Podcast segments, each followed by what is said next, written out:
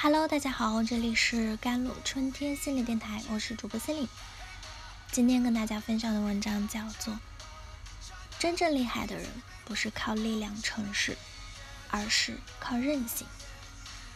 前段时间，俞敏洪的朋友圈上了热搜啊，他转发了一篇文章，并附上了这样一段文字：教培时代结束。新东方把崭新的课桌椅捐给了乡村学校，已经捐献近百万套。双减政策后，由于业务的调整呢，新东方关闭了义务教育阶段的培训业务。俞敏洪将要面临的是退租一千五百个教学点，辞退超四万员工，并退还学生的学费，整体损失或达百亿。面对如此大的变动啊，他却显得云淡风轻。大不了尝试所有业务都失败了。新东方账上没钱了，我们喝顿大酒就散伙。话虽这样说，他仍然做了三件好事：第一，退租部分校区，将七万多套的课桌椅啊捐给了农村地区的孩子；第二，对已经缴费的学生。承诺无条件按比例退款。第三，有序的结清员工的工资，不拖欠，没有抱怨，积极面对，努力转型。俞敏洪面对挫折时的韧劲儿啊，不仅让人 心生敬意。其实这不是他第一次遭遇人生低谷。在我曾走在崩溃的边缘一书中，他讲述了自己在创业发展道路上。经历的各种至暗时刻，人在低谷时一味的抱怨消沉是没有用的。你缺的是一份重新开始的勇气。如果觉得生活不如意，那就尝试改变一些东西，比如改变过去的习惯，改变过去的思考模式，换个新环境，或者换换新活法。正所谓树挪死，人挪活。走出舒适圈，给自己一些新的挑战，你会发现不一样的自己。作家奥尔加·托卡尔丘克曾说：“流动的物事总比静止的好，哪怕流动会带动出各式各样的风险。相比于，嗯，很根久不变啊，改变总是更高尚的。改变或许会带来新的风险。”但同时也意味着带来新的转机。人在低谷时，尝试总比停止好；面对总比逃避好；改变总比不变好。星云大师曾说：“人生没有真正的绝望。”树在秋天放下了落叶，心很痛。可是整个冬天，它让心在平静中积蓄力量。春天一到，芳华依然。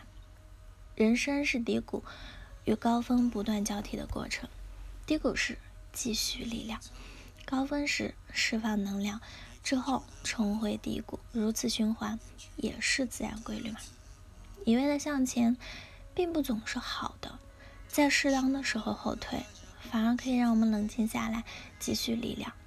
大学时期的俞敏洪学习很拼。不懂得后退，因此患上了肺结核，还住了一年的医院。但住院的这一年啊，由于无事可做，闲得发慌，恰好给了他时间冷静下来，思索毕业之后的人生方向。也是在这一年中，他决定毕业之后留在北大当老师。有了目标之后，他每天不是背英语单词，就是读书，生活一天天充实起来。正是这段时期，他掌握了大量的英语词汇量，为之后成为京城 GRE 词汇第一老师打下了基础啊！也正是因为这段时期的积累，让他在离开北大之后，依靠自身的这一优势，找准了新东方的最初定位，并一路发展下去，越做越强。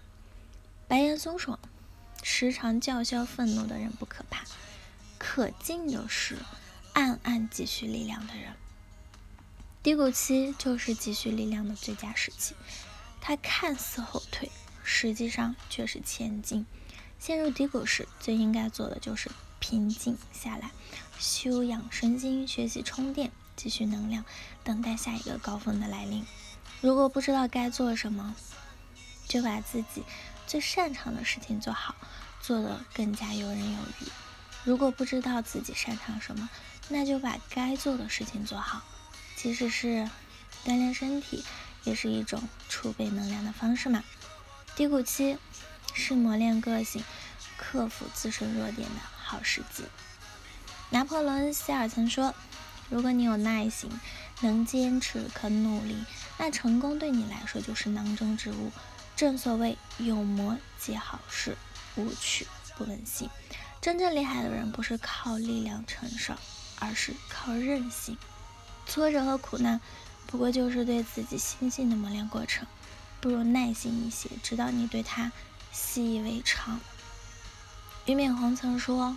成功带来的只是一种被包裹的虚幻，只有从失败中、从错误中，人们才能得到真正的经验和教训。低谷时别慌张，别害怕，别迷茫，要知道挫折中包含着胜利，失败中孕育着成功。低谷期最应该做的是与自己和解，尝试改变，磨练韧性嘛，暗暗的积蓄力量。幸运只偏爱有准备的人。调整身心，做好准备，蓄势待发，在最好的时间向世界展示最好的自己。好啦，以上就是今天的节目内容啦。咨询请加我的手机微信号：幺三八二二七幺八九九五，我是 C 琳，我们下期节目再见。